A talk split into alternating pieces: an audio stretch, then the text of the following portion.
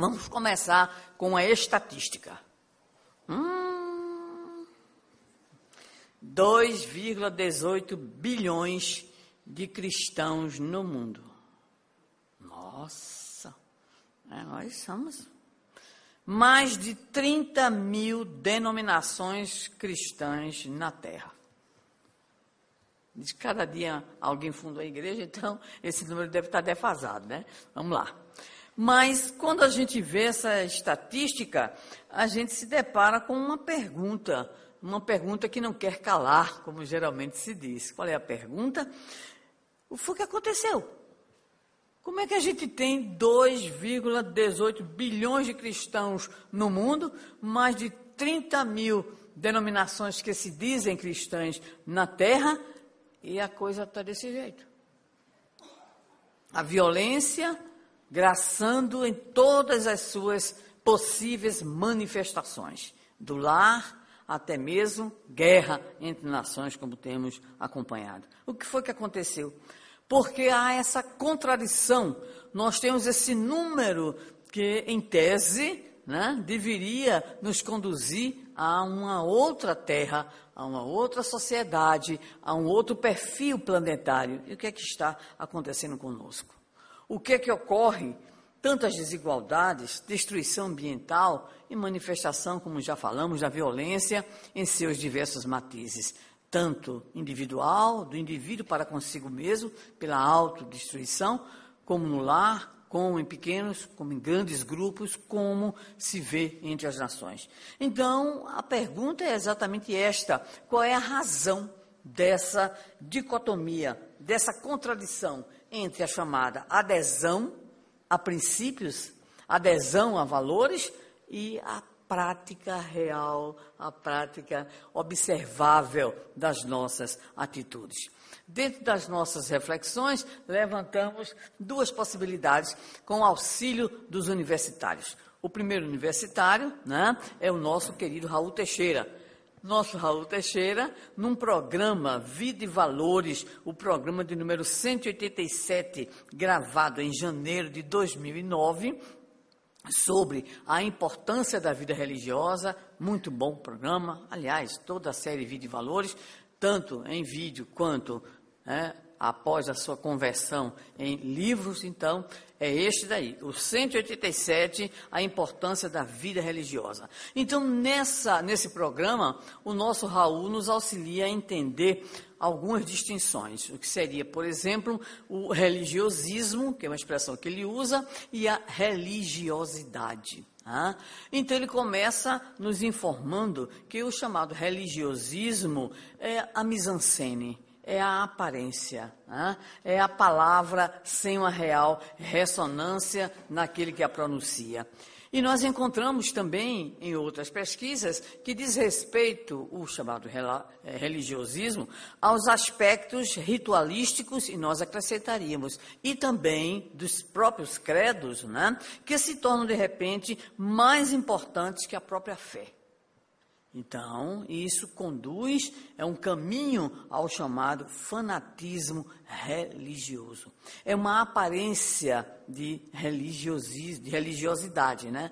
Então, é o que o nosso Raul denomina de religiosismo. E a religiosidade, o que seria? Ela tem um caráter, então, individual, ela é a expressão da busca da criatura humana pela espiritualidade. É a manifestação do sagrado, é uma realidade principalmente interna, que pode ou não se manifestar na adesão às religiões. E o que seria religião? No sentido mais sociológico, é aquele sistema de crenças e ritos que tem o quê? Uma, um caráter eminentemente institucional, seus espaços de socialização, seu corpo de doutrina, de pensamento, de credo e assim por diante. Bem, essa é uma possibilidade.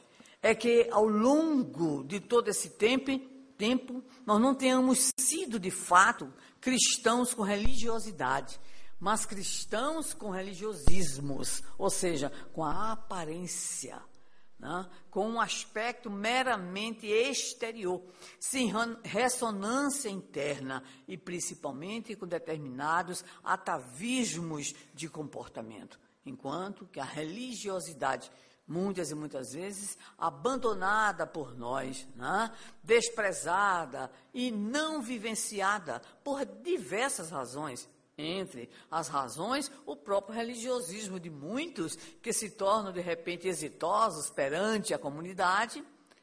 Nós encontramos também aquelas pessoas que, como que abafam em si esse sentimento, porque não são aceitas no meio, né? Então, muitas vezes, no meio onde a pessoa está habitando, vivendo, existe preconceito. Hoje, por exemplo, nunca, né, vimos tanto preconceito como nos dias de hoje, entre os quais o próprio preconceito também religioso. Então, um jovem que se apresenta como alguém que manifesta a sua religiosidade pela busca desse sentido do sagrado, muitas vezes enfrenta a dificuldade, muitas vezes enfrenta o preconceito, a discriminação no seu próprio grupinho social. E a gente sabe, né, que a depender da faixa etária, a coisa fica bem mais complicada, em razão da necessidade de ser o quê? De ser é, apreciado, aceito, respeitado, incluído no seu grupo de pares da mesma faixa etária.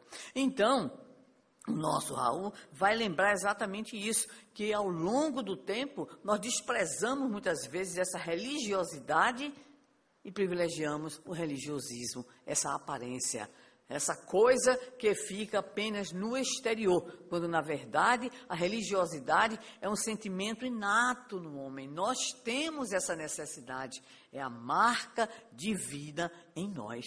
Nós precisamos cultivar esse sentimento com ou sem religião. Não fiquem assustados, né? Mas sim, nós podemos cultivar religiosidade sem necessariamente fazermos as nossas opções religiosas. Porque enquanto a religiosidade ela tem um caráter individual, né, de encontro com o sentido de espiritualidade, a religião ela é mais formal, mais institucional, tem exigências, inclusive, de padrões de comportamento, código de valores e assim por diante. Então, nós temos aí umas cabeças pensantes que são soltas, vamos dizer assim, né? E que revelam em seus pensamentos, em seus escritos, muitos literatos, escritores, pensadores, que você percebe nos textos aquele sentido de religiosidade, mas são pessoas que até mesmo, às vezes, pelo preconceito da academia, pelo preconceito de seus pares, terminam por não optar, né, dizer, afirmar as suas verdadeiras convicções religiosas, ok? Bem, essa é uma possibilidade, tá? Daquela contradição entre a adesão e a realidade das escolhas, das atitudes. Temos uma segunda É, possibilidade que encontramos no livro, preste atenção, um livro muito importante, o livro da Esperança. O livro da Esperança, da autoria do nosso prezado é, Emmanuel, vem nos trazer uma mensagem chamada Cristãos sem Cristo. É uma paulada na cabeça da gente, né? Ele começa dizendo e vai listando uma série de preocupações nossas com aspectos que nós diríamos aspectos exteriores, ou seja, reverências exteriores, até mesmo, né, o fato de nós sistematizarmos, sob o ponto de vista de memória, de registro, informações acerca, né, de Jesus, acerca do cristianismo, é, manifestações da arte, a escultura, por exemplo, né, a pintura, e muitas e muitas vezes o nosso próprio verbo proclamando essa ou aquela situação que envolve o cristianismo, né? A gente muitas vezes também cultiva a prece exterior, né? A gente faz pregações, enfim, a gente vai, né, apresentando aquilo que seria talvez o nosso desejo realmente de adesão, mas quando esse desejo ele chega no dia a dia das cobranças comportamentais, aí nós estamos numa situação difícil por não conseguirmos, de fato, vivenciar a mensagem do Evangelho. Ele tem, então, nessa mensagem, já quase no fim, ele vai nos apresentar a seguinte definição. Essa é dose. Diz para nós, o querido benfeitor espiritual, através de numerosas reencarnações, temos sido cristãos sem Cristo. E aí basta que nós nos debrucemos, em especial, na obra, né, de André Luiz e outras obras que tratam do plano espiritual, da chegada de companheiros no plano espiritual, envergando muitas vezes vestes, né, sacerdotais ou adesões a essa ou aquela denominação religiosa, e esses companheiros chegam em condições extremamente difíceis no plano espiritual, a partir exatamente dessa incoerência entre o assumir, o aderir a uma carta de princípios e valores e as suas próprias atitudes, as suas escolhas. E aí é interessante, ele vai apresentar quatro grupinhos. Eu espero que ninguém se identifique. Eu não me identifiquei com nenhum. Ah, sim, não recordei, né? Então... Primeiro, diz assim, conquistadores, eita, conquistadores, né? Latifundiários cruéis, uau, piratas, eita, guerreiros, são quatro grupinhos. Eu não me identifiquei com nenhum, devo estar no quinto grupo que ele não botou aqui, tá? Mas vamos lá, então ele vai nos conclamar, ao final da mensagem, cristãos sem Cristo, que nós, a partir desse momento em que nós recebemos as luzes da doutrina espírita, então que nós tenhamos o quê? Olha a palavrinha, responsabilidade. Que tenhamos a responsabilidade de viver. É imperioso saibamos dignificar o espiritismo na própria consciência, acima de demonstrações exteriores, procurando refleti-lo em quê? Em nossas atitudes, em nós mesmos. Então, meus queridos amigos, estimados irmãos, são duas opções que nós temos, existem muitas outras, claro, né? Nós escolhemos, selecionamos essas duas formas de responder. Por que essa contradição entre dois bilhões, dois vírgula dezoito bilhões, né, de cristãos, mais de trinta mil denominações que se dizem cristãs no mundo e o mundo se apresentando nessas atuais condições? Ok? Bem, quem quiser procure outra, depois eu aceito que me dê sugestões. Mas a pergunta que vem, subsequente, é muito simples. Além de tudo aquilo que Emmanuel nos diz, ou seja, essa, esse interesse nosso em ter aspectos exteriores, né, em nos, é, nos satisfazermos intimamente com as coisas, né, exteriores, então, por que é que nós não estamos conseguindo essa responsabilidade de vivência? Na verdade, é algo profundamente complicado para responder, porque a resposta é de caráter individual. É pelo viés da espiritualidade de cada um de nós. Então, a grande pergunta é, o que é que nos falta? Tem gente entre nós, espíritas, né, que adora dizer assim, olha, eu estou até lutando pela reforma íntima. Ô, coisa difícil. Eu tenho um amigo que dizia, ele agora não diz mais não, tá? Melhorou, né? Ele diz assim, olha, eu não consigo fazer reforma, no máximo eu consigo fazer um reboco. Um reboquinho aqui, um reboquinho acolá, né? Porque, de fato, a reforma, essa palavra é forte, né? Ela demanda muitos esforços em muitas direções. Então, nós somos ainda, de fato, Emmanuel tem completa razão, criaturas estranhas à mensagem de Jesus. Mas nós não tenhamos muitas preocupações com isso, sabe por quê? Porque na própria época de Jesus, recebendo as bênçãos da presença do governador espiritual da terra, em pessoa, né? Nós, tantas e tantas vezes, estivemos ali, talvez alguns de nós, com ele, e nem demos bola, nem nos preocupamos em ouvir as suas exortações. Quando nós nos debruçamos sobre a história do cristianismo, que vemos ali o próprio colégio apostólico, os doze, né? Nós ficamos pensando assim, Senhor, Tu és muito bom. Porque esse teu grupo não era fácil não, Senhor. Esse teu grupo não era moleza não, né? Um traiu, outro negou, né?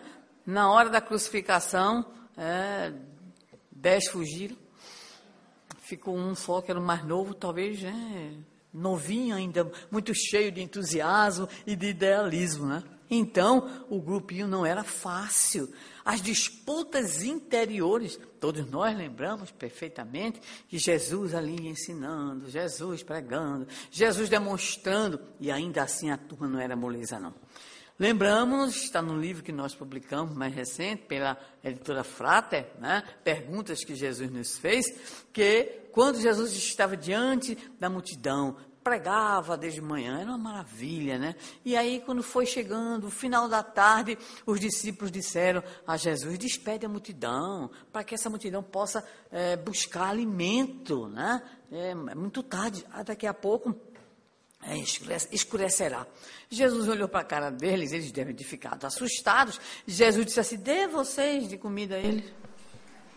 Eles devem ter pensado, o Senhor está achando que a gente tem um cartão de crédito muito bom, ou então que a gente é capaz de comprar fiado, né?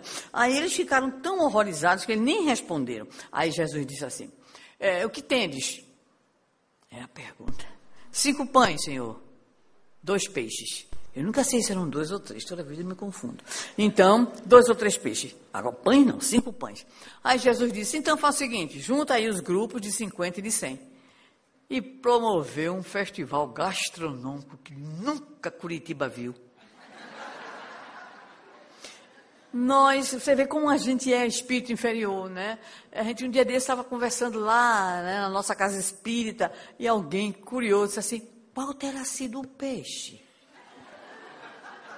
Eu achei tão interessante a pergunta, porque eu nunca tinha pensado. Eu sempre acho interessante quando alguém pensa o que eu não penso. E eu procuro pensar o que o outro pensou, para poder não ficar numa situação de saia justa. A pessoa me perguntou, você tem alguma opinião sobre qual foi o peixe que Jesus deu nesse... Eu olhei assim, virei, mexi. Aí uma amiga me socorreu, me percebeu numa situação difícil e disse, tilápia.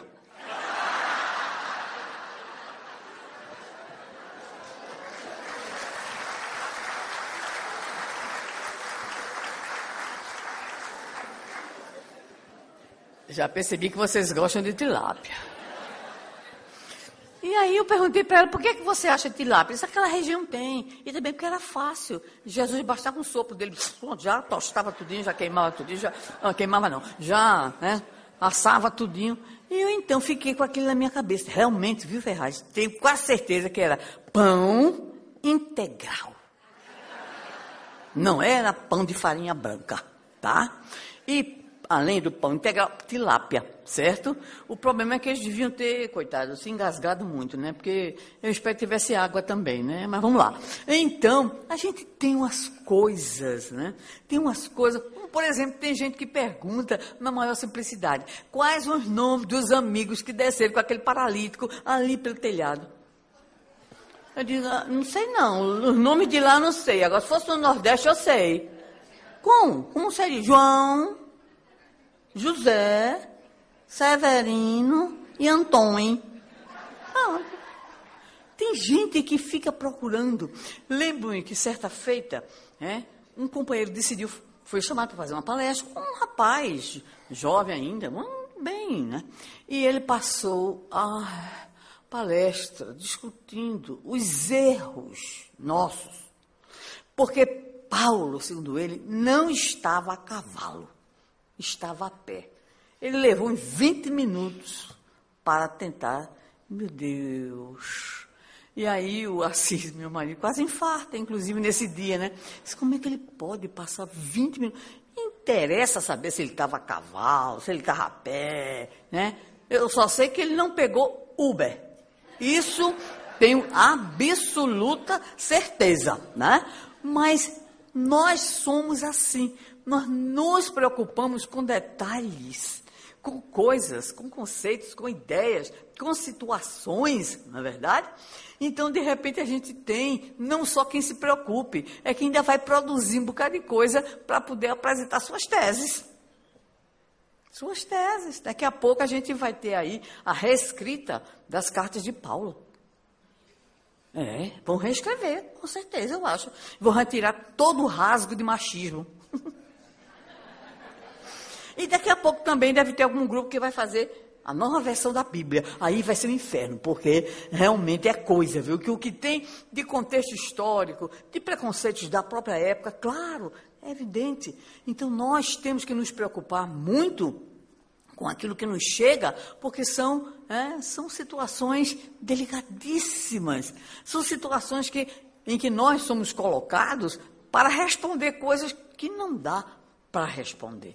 Então, ao longo dos séculos, foram criadas denominações e mais denominações religiosas, porque não havia o quê? Consenso das pessoas em torno de um ou mais pontos considerados, esses pontos doutrinários, exegéticos, importantes. Então, essa é uma das razões. É a nossa condição humana, é o detalhismo, né, que nós temos uma espécie de doença em relação a isso e nós nos esquecemos daquilo que é o essencial. O essencial a gente vai deixando, mas essas coisas que não são essenciais, parece que elas caem bem no nosso gosto. Então, o que é que nos falta, além dessa problemática que nós é, apresentamos agora?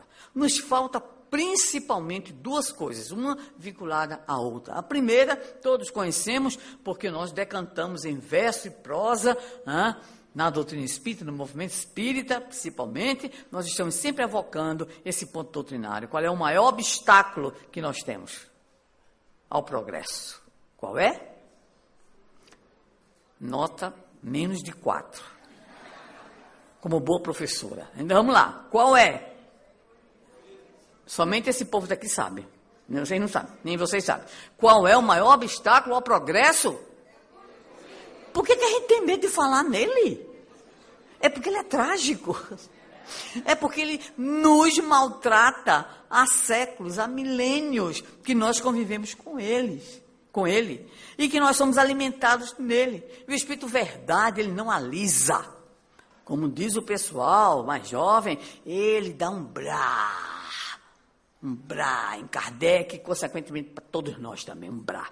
Então ele diz logo que é o egoísmo, hein? A grande chaga da humanidade. Esse egoísmo alimentado no interior das famílias.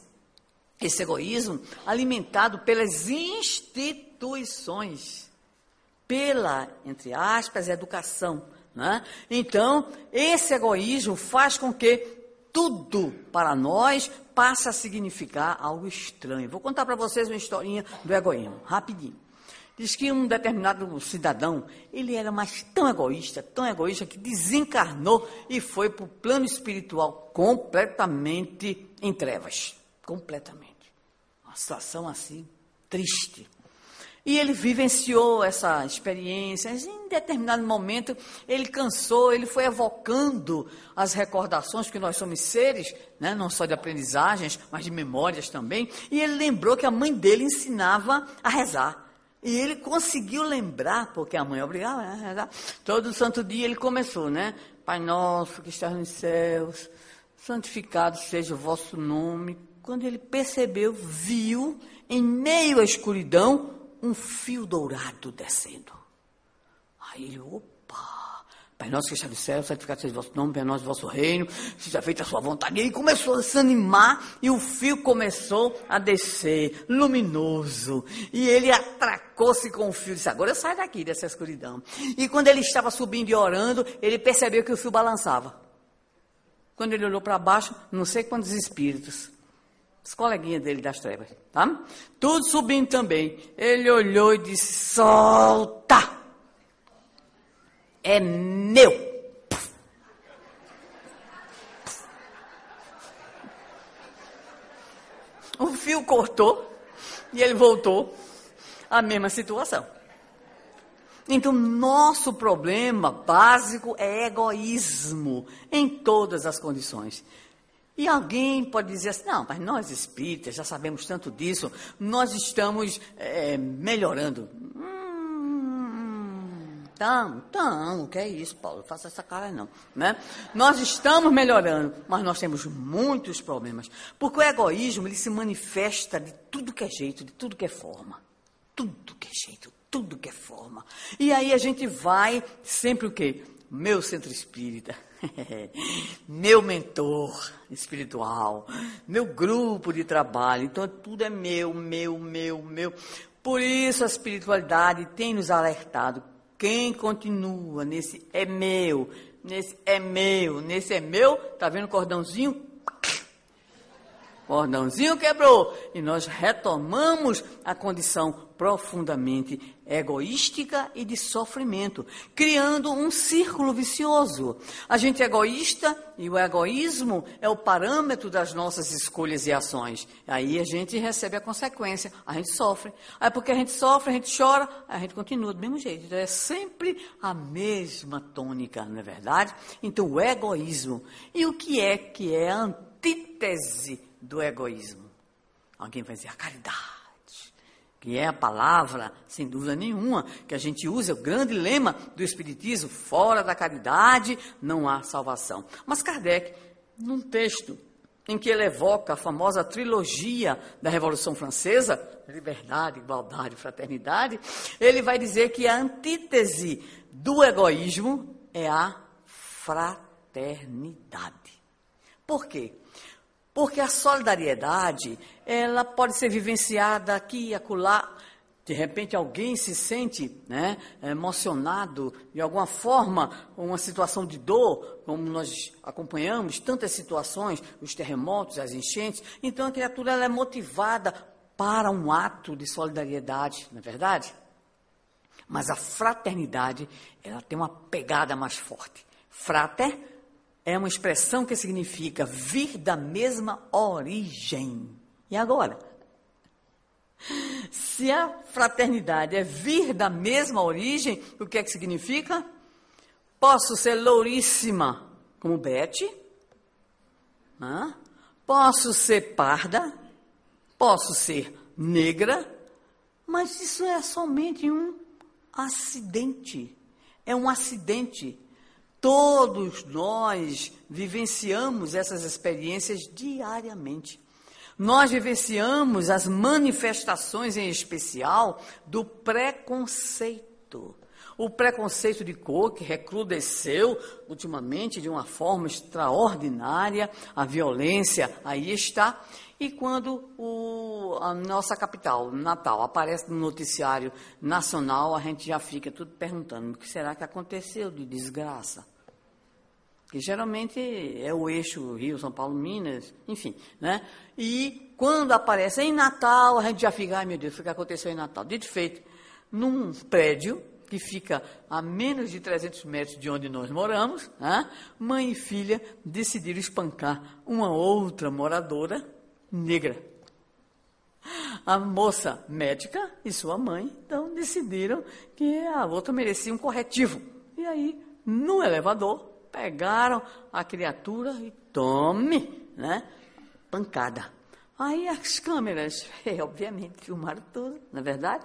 E nós fomos para as páginas, né? E para as telas, como com essa situação de mero preconceito, simples preconceito.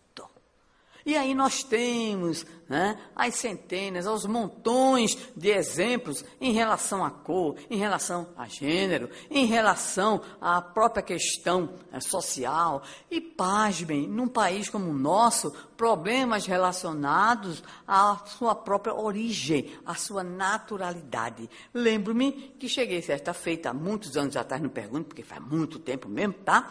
Eu fui participar de uma, um, um curso sobre expositores espíritas, muito bem, em uma determinada localidade do, do centro, né, do país.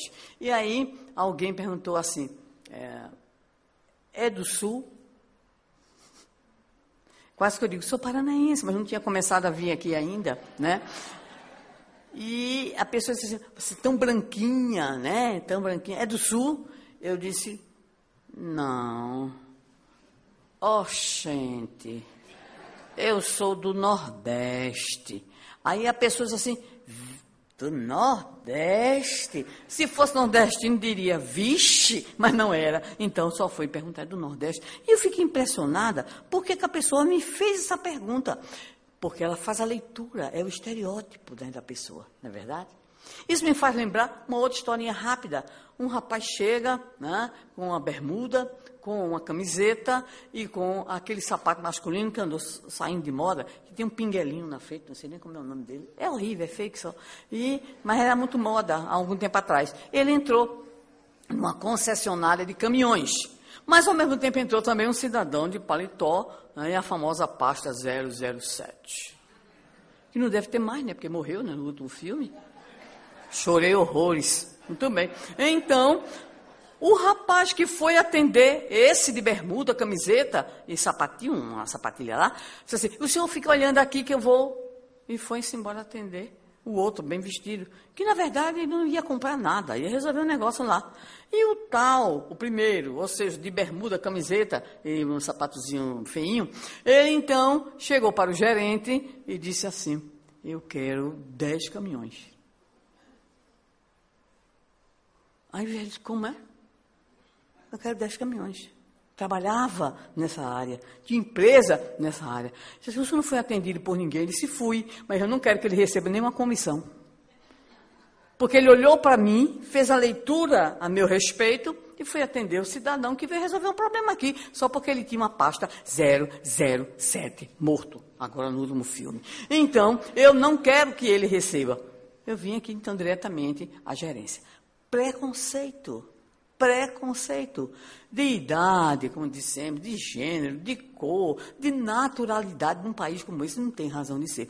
Isso faz com que nós tenhamos essa certeza de que essa noção que Kardec coloca como antítese do egoísmo, ou seja, a fraternidade, é algo extremamente o quê? Difícil para que nós alcancemos. Porque nós temos dificuldade de alcançar a ideia de fraternidade entre nós que temos parecenças. Entre nós que pertencemos, muitas vezes, a um mesmo grupo, a uma mesma religião, ou uma mesma, religi- uma mesma região. Enfim, nós temos muitas parecenças, muitas semelhanças, e ainda assim nós temos dificuldades. Quer ver? Filhos. Ou oh, raça boa. Né? Agora está complicando menos, só estão dois, três, quando tem, né? Muito bem. Mas, por exemplo, aquelas famílias grandes. Eu sou de uma família de seis filhos. Éramos seis, agora só somos três. A mamãe está chamando tudinho de novo lá para cima. Então, o que é que ocorre, né? É que entre os filhos, a famosa o quê? Competição, né? É, meus irmãos, eu sempre dizia que mamãe tinha uma preferência pelo terceiro. Tanto é que quando eu encontrava com ele, dizia: diz peixinho. Esse peixinho de quê? Da mamãe. Esse é o peixinho favorito da mamãe. E mamãe dizia assim para mim: coisa feia, você é espírita. Passar logo na cara, né? Você é espírita. Não, mãe, é só brincadeira. Mas não era, não. Eu sentia na intimidade, né, na minha emoção, que ele era o filho favorito dela. Por uma razão muito simples. Era o filho que passava, na época que tinha cheque, ele assinava cheque por ela, nenhum banco descobriu. Ele foi o filho que cuidou do meu pai doente em casa. O meu pai desencarnou dos braços dele. Ele foi professor com minha mãe no educandário que minha mãe tinha. Então é claro que ele era o filho que não era o favorito, era o filho mais presente, em especial nos momentos mais difíceis. Então nós temos desde o lar. Quer ver outra desgraça? Escola. Sala de aula, meu Deus do céu, eu que tenho neta, há um tempo atrás, não, não, não foi esse ano, nem, nem no ano passado, ela dizia antes da pandemia: ah, na minha sala tem os seguintes grupos, aí desfilava os grupos, e meu Deus, e você faz, você faz parte de quê? Dos normais. Eu digo: agora danou-se, dos normais, tem esse, tem, tem não sei o quê, não sei o quê, cada nome interessantíssimo, né? E tinha o grupo dos normais, ela se dizia pertencente ao grupo dos normais. Agora, ela está já em outro momento, em outra idade, ela chega para mim e diz: tá, vó, vou te ensinar. Eu digo: lá vem desgraceira. Dito e feito, vó, vou te ensinar. Na minha sala, sabe como é que a gente divide o grupo? Não. Como, minha filha? É o seguinte, são tantos alunos, tem tantos heterossexuais. Eu já comecei a gelar. Parecia que eu estava em Curitiba. Tem tantas lésbicas, bem, bem explicado. Tem tantos bissexuais, até aí eu conhecia a nomenclatura. Tem pansexual, como é que é? Pansexual. E agora tem um tal de sapiensexual. E eu conversando, a nossa amiga aqui, a esposa do Henrique, ah, tem mais de setenta. Eu estou desatualizada ao extremo, porque a neta vai ensinar para mim quais são as opções. Eu disse, e aí, vocês se dão bem? Depende. Então, depende, né, se você faz parte do grupo, se você respeita o grupo. Então, é difícil você hoje entender essa diversidade quando não é, não é uma diversidade aceita, quando não é uma diversidade compreensiva para aquele que é diferente. Né? Por isso, quando a gente ouve falar em intolerância, em especial intolerância religiosa, a gente lembra sempre de Jesus, e a gente sempre está mencionando Jesus como exemplo de combate à intolerância. O elogio maior que Jesus deu entre nós, quando estava entre nós, não foi a nenhum judeu, foi a um romano. Aquele que foi procurá-lo em benefício de seu servo, de seu criado. E ele disse, nem em Israel vi semelhante fé. Porque o cabra era bom mesmo, viu? Ele olhou para Jesus e disse, eu não preciso ir não, mande aqueles que lhe obedecem, porque eu também mando os que me obedecem. Jesus olhou para ele e disse, nem em Israel vi semelhante fé. Então Jesus não tem preconceito, não tem intolerância. Se dirige à mulher samaritana na maior, ela dá o maior fora que a gente tem no Evangelho, né? Ela olha para ele e diz, como é que tu, sendo judeu, me diriges a palavra a mim, que sou mulher samaritana? Pá! Ela dá um fora em Jesus, não é verdade? E Jesus usa de toda a sua psicologia, porque tem um detalhe antes dessa situação, desse diálogo com a mulher samaritana. Jesus queria entrar na Samaria, mandou os discípulos, os discípulos se dirigiram às aldeias, e as aldeias não quiseram receber a Jesus. Você sabe o que foi que os discípulos sugeriram a Jesus? Senhor, a gente pede o fogo do céu para essas aldeias? Povo bom, oh qualidade. Jesus disse, não, de forma alguma. E aí ele foi, conversou com a mulher samaritana, usou a psicologia masculina, disse para ela, está lá no texto evangélico, mulher, eu sou o Messias, eu que falo contigo. Bom, foi direto, não caprichou em, em metáforas, em simbologias, nada.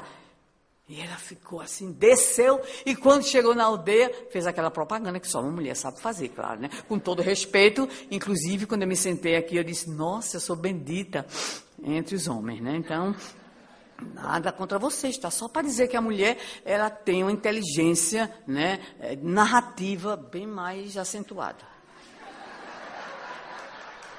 Certo? Muito bem.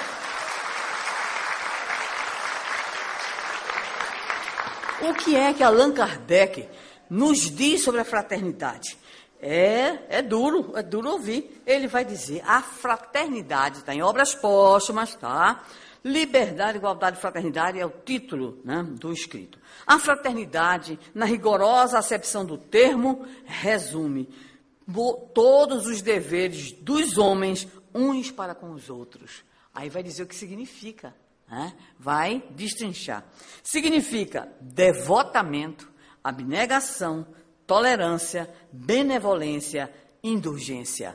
É, por excelência, a caridade evangélica e a aplicação da máxima, proceder para com os outros como quereríamos que os outros procedessem para conosco. O oposto do egoísmo. A fraternidade diz, um por todos e todos por um. O egoísmo diz, cada um por si. E ele vai descrevendo exatamente a trilogia, né, da Revolução Francesa, e está lá colocando sempre para nós o que vai aparecer também em a Gênese, no seu último capítulo, capítulo dezoito. A fraternidade é a base, é o fundamento de uma nova ordem social. Então, a nova ordem social exige que nós tenhamos uma postura diferente, uma postura de compreensão de que o outro é meu irmão. A campanha da fraternidade de mil e novecentos, antigamente, porque eu já não lembro mais, tinha, alguém vai lembrar, tá? Tinha um cartaz muito bonito de uma criancinha de olho puxado, carregando uma outra criancinha no ombro, nas costas, desculpe. uma criancinha nas costas. E os dizeres da campanha da fraternidade eram esses: não é pesado, é meu irmão. Arrepiei. Né? Não é pesado, é meu irmão. Então, esse sentimento de fraternidade é o sentimento que nós devemos buscar como exercício de combate ao egoísmo, para que atinjamos o progresso moral, porque está na base daquilo que é a vivência dos valores cristãos. A vivência que começa, primeiramente, só para a gente retomar alguns pontos importantes do pensamento crístico. Começa principalmente pelo respeito. Jesus é um líder, é o exemplo da liderança moral que todos nós devemos ter. Mas ele tem uma atitude muito diferenciada à época e que hoje é tão decantada em prosa e verso por aqueles que adotam os estudos, que fazem estudos, pesquisas sobre a liderança. Ele diz, e Lucas registra: estou entre vós como quem serve. Liderança servidora é a proposta de Jesus. Mas vejam bem, essa condição de liderança vai ser ampliada com o respeito absoluto que ele tem aos seus discípulos e a todos. Ele respeita aquele que pensa diferente. Ele não acusa a Judas, por exemplo. Ele não tem uma atitude de agressividade para com o irmão equivocado. Apenas diria que aquele que colocasse a mão com ele no prato, esse seria o que o iria trair. Mas em nenhum momento ele tem aquela atitude agressiva. Ele respeita aquele que não quer participar. O moço rico, aquele que talvez fosse um dos componentes do colégio apostólico, quem sabe? Porque Jesus diz a ele: vem comigo, teu momento é agora. E ele disse: eu vou ali resolver um negócio, que a Amélia Rodrigues vai dizer que ele vai disputar uma corrida de quadrigas. É a Fórmula um da época, tá? Então, ele vai disputar e lá vai encontrar a desencarnação. Mas Jesus respeita, ele não quer, Jesus respeita profundamente. Então, respeito é um valor cristão que está na base da construção de um mundo melhor, na construção de uma sociedade equilibrada, na construção de uma sociedade onde possamos conviver com as diferenças mais visíveis do que hoje nunca tivemos, não é verdade? Você se surpreende a cada dia. Você vê coisas que há uns anos atrás você nem imaginava que veria, e você tem que ter cuidado. Lembro-me da época de juventude, um tempo atrás, né, claro. Então, juventude, porque eu tenho juventude acumulada hoje, tá? Eu tenho juventude acumulada. Mas na época que não era tão acumulada, né, a gente costumava dizer, era muito comum a expressão: a coisa tá russa. Imagina, olha, Putin ouvindo isso, vai invadir aqui também, não é verdade? Ou então, a gente, né, nas marchinhas de carnaval, um dia desse, a gente estava escutando as marchinhas de carnaval, que o pessoal bota nas lojas, né? E aí estava lá, bem claro, eu mostrei para minha filha, disse: olha o preconceito como era, cantado no frevo: olha a cabeleira do Zezé, será que ele é? Será que ele é? Aí já levantava a suspeita sobre Zezé, imagina, né? Então, nós encontramos cada coisa impressionante pela ausência da convivência com as diferenças. A neta chegou e disse assim para mim: brigamos com o professor de geografia. Menina, por quê? Porque ele é machista. Ele quis fazer média com a turma. Aí disse assim para ela: vou trazer uma panela de presente para cada uma. Menino, foi uma revolução na sala. E elas iam à coordenação para denunciar que o professor é machista. Menina, foi brincar com vocês, que nada, isso é brincadeira que se tem. Então, hoje a gente tem que ter o maior cuidado. Não pode dizer nem isso, nem aquilo, nem aquilo outro, porque as palavras, elas estão carregadas de um sentido que não é só cultural. Não é só cultural, é ideológico também. E muita gente pega no ideológico e esquece que é o cultural, né? E aí a coisa se torna realmente, né, meio escandalosa, meio, né, diferente, estranha. Então a gente tem que ter cuidado demais com as coisas que a gente fala, porque a gente pode, inclusive, ser, né, punido, a gente pode ser processado. Então, a gente tem que ter esses cuidados, sem dúvida alguma. A gente entende, até porque as pessoas podem se sentir o que? Se sentir, de alguma forma, alvejadas, de alguma forma, atacadas com o uso da nossa linguagem. E é muito interessante a gente perceber, em especial no Livro dos Espíritos, como o Espírito de Verdade sempre dizia Kardec, entendei-vos primeiro quanto à vossa linguagem, quanto às vossas palavras, para evitar exatamente essas situações. Então, o respeito é a grande base para que nós aprendamos, pelo menos, até a curiosidade, se não uma outra postura, pelo menos a curiosidade de atender a um filósofo da antiguidade que dizia: nada do que é humano me pode ser estranho, ainda que a gente se horrorize com muitas coisas, né? Mas é porque é alguma coisa que o ser humano faz, que a criatura humana faz, e nós precisamos ter, então, essa postura de quem não aceita, obviamente, tudo, mas quem respeita. Então, respeito na base. Mas aí Jesus vai, a partir de uma indagação que ele recebe, nos dizer o que é que está na base de uma sociedade. Uma sociedade que quer se dizer humana. Ele vai responder, quando indagado, sobre o mandamento maior da lei. E ele responderá: amarás o Senhor teu Deus de todo o teu coração, de toda a tua alma, de todo o teu espírito. Eis o primeiro mandamento. E o segundo, que é semelhante a este: amarás o teu próximo como a ti mesmo. E Jesus faz um adendo que é de uma significação extraordinária, quando ele diz: aí estão a lei e os profetas. Tudo, os dois, né? Então, amar a Deus é amar ao próximo. Mas Jesus vai dizer algo diferente quando ele estabelecerá para os discípulos um novo mandamento. Um novo mandamento vos dou, que vos ameis uns aos outros como eu vos amei. Prestemos atenção.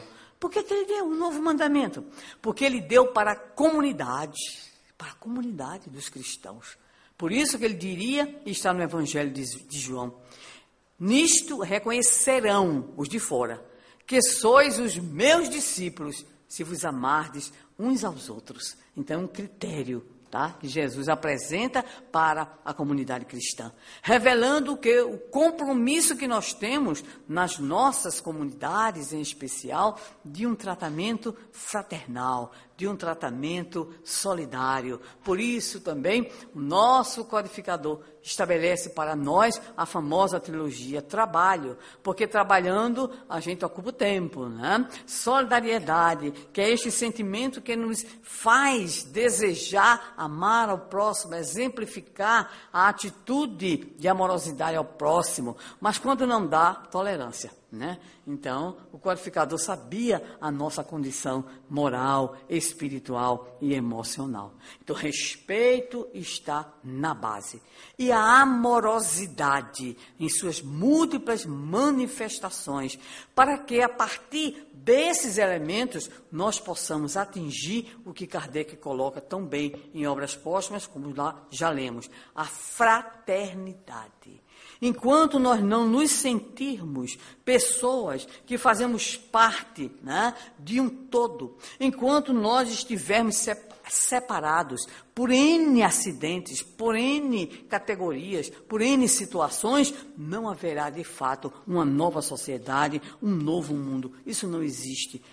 Só existirá com a destruição, continua Kardec, do orgulho e do egoísmo, né? Então, nós vamos ter este compromisso, esta base que vai, de fato, nos conduzir, em primeiro lugar, nos grupos menores, famílias, pequenas comunidades, porque ao longo do tempo, meus queridos amigos e irmãos, se tentou muitas vezes estabelecer determinadas comunidades. Não é só a Casa do Caminho de Simão Pedro, Tiago, não, não.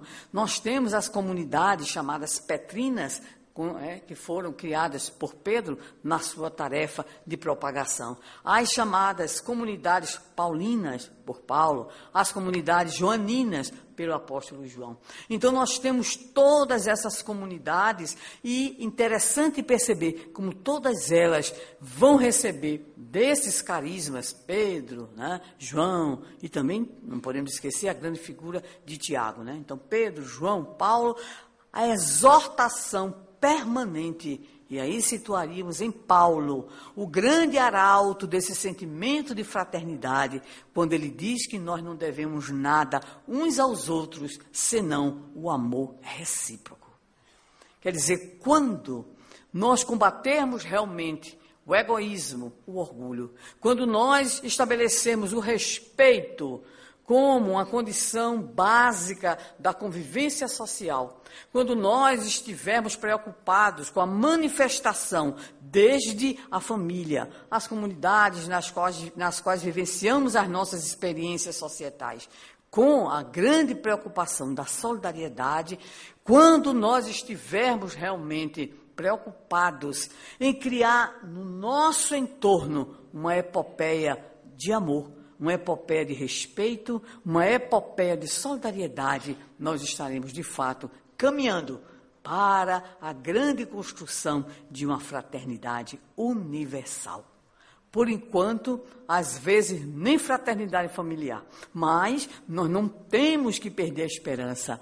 Nós vamos aprendendo na tolerância, no perdão, na vivência, conforme Kardec coloca, da abnegação, do devotamento, e conforme Paulo coloca, o amor recíproco entre as criaturas, nós vamos nesse processo lento. Lento, mas é um processo possível.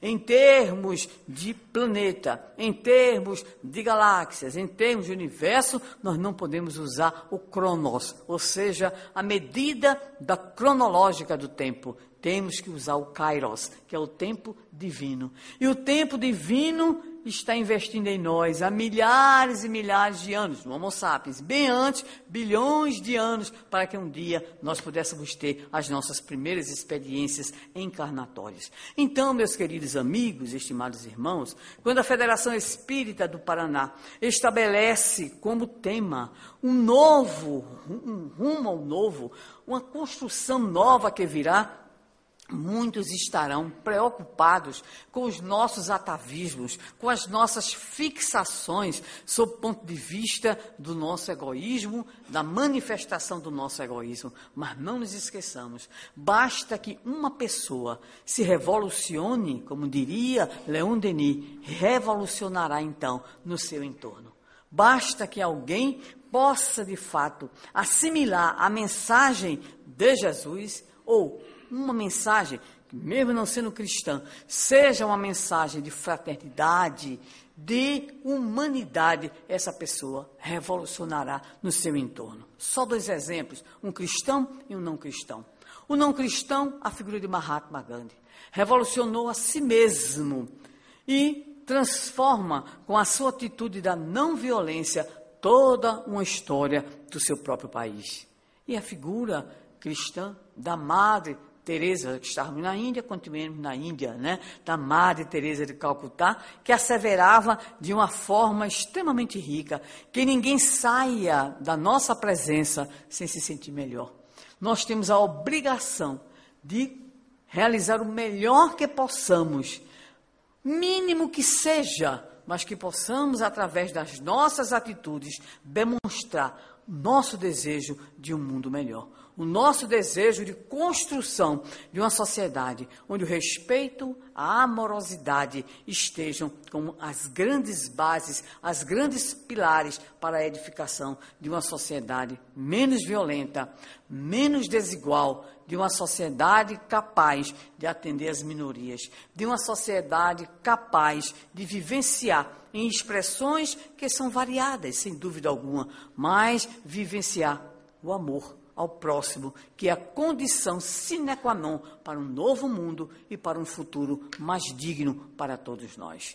Que esta conferência possa nos trazer este compromisso interior, este compromisso íntimo, porque aqui estamos para ouvir as considerações, para aprendermos, mas tudo isso é matéria, é alimento, e tudo isso tem que se consubstanciar em nossas vidas, em desejo de melhoria. Se isso não acontecer, a conferência não atingirá o seu objetivo. Então, nós somos o objetivo da própria conferência, para que os conteúdos aqui trazidos, as reflexões aqui apresentadas, possam suscitar na nossa intimidade o desejo sincero, para que quando nós estejamos matriculados naquela fila que vai partir para o mundo espiritual, ou seja, a fila da desencarnação, alguém possa dizer a nosso respeito: bendito sejas, coração amigo, o mundo ficou melhor e mais feliz porque viveste. Que alguém possa dizer isso quando da nossa desencarnação. Que alguém possa sentir na sua intimidade que nós fomos importantes, que nós deixamos para a humanidade. Não só um livro, não só uma planta, não só um filho, mas que deixamos principalmente o desejo de termos feito algo de melhor, para que um dia nós consigamos atingir a condição de servos do Senhor. Neste dia, nós teremos então conquistado aquele galardão e o Senhor dirá: vinde, vinde. Que Ele possa então nos receber, se não como aqueles que conseguimos grandes transformações, mas como dissemos em nossa primeira palestra, que nós possamos ser vistos no plano espiritual como esforçados. Estamos nos esforçando para fazer o melhor. E quando as decepções surgirem, quando as ingratidões estiverem presentes nas nossas experiências, lembremos que o importante é a nossa intencionalidade. É aquilo que nós estamos fazendo da mensagem que nós recebemos, porque afinal de contas, o nosso, a nossa prestação de contas se dará entre nós, nossa consciência e o Senhor. Que Ele nos abençoe e agradecemos a todos a atenção e o carinho.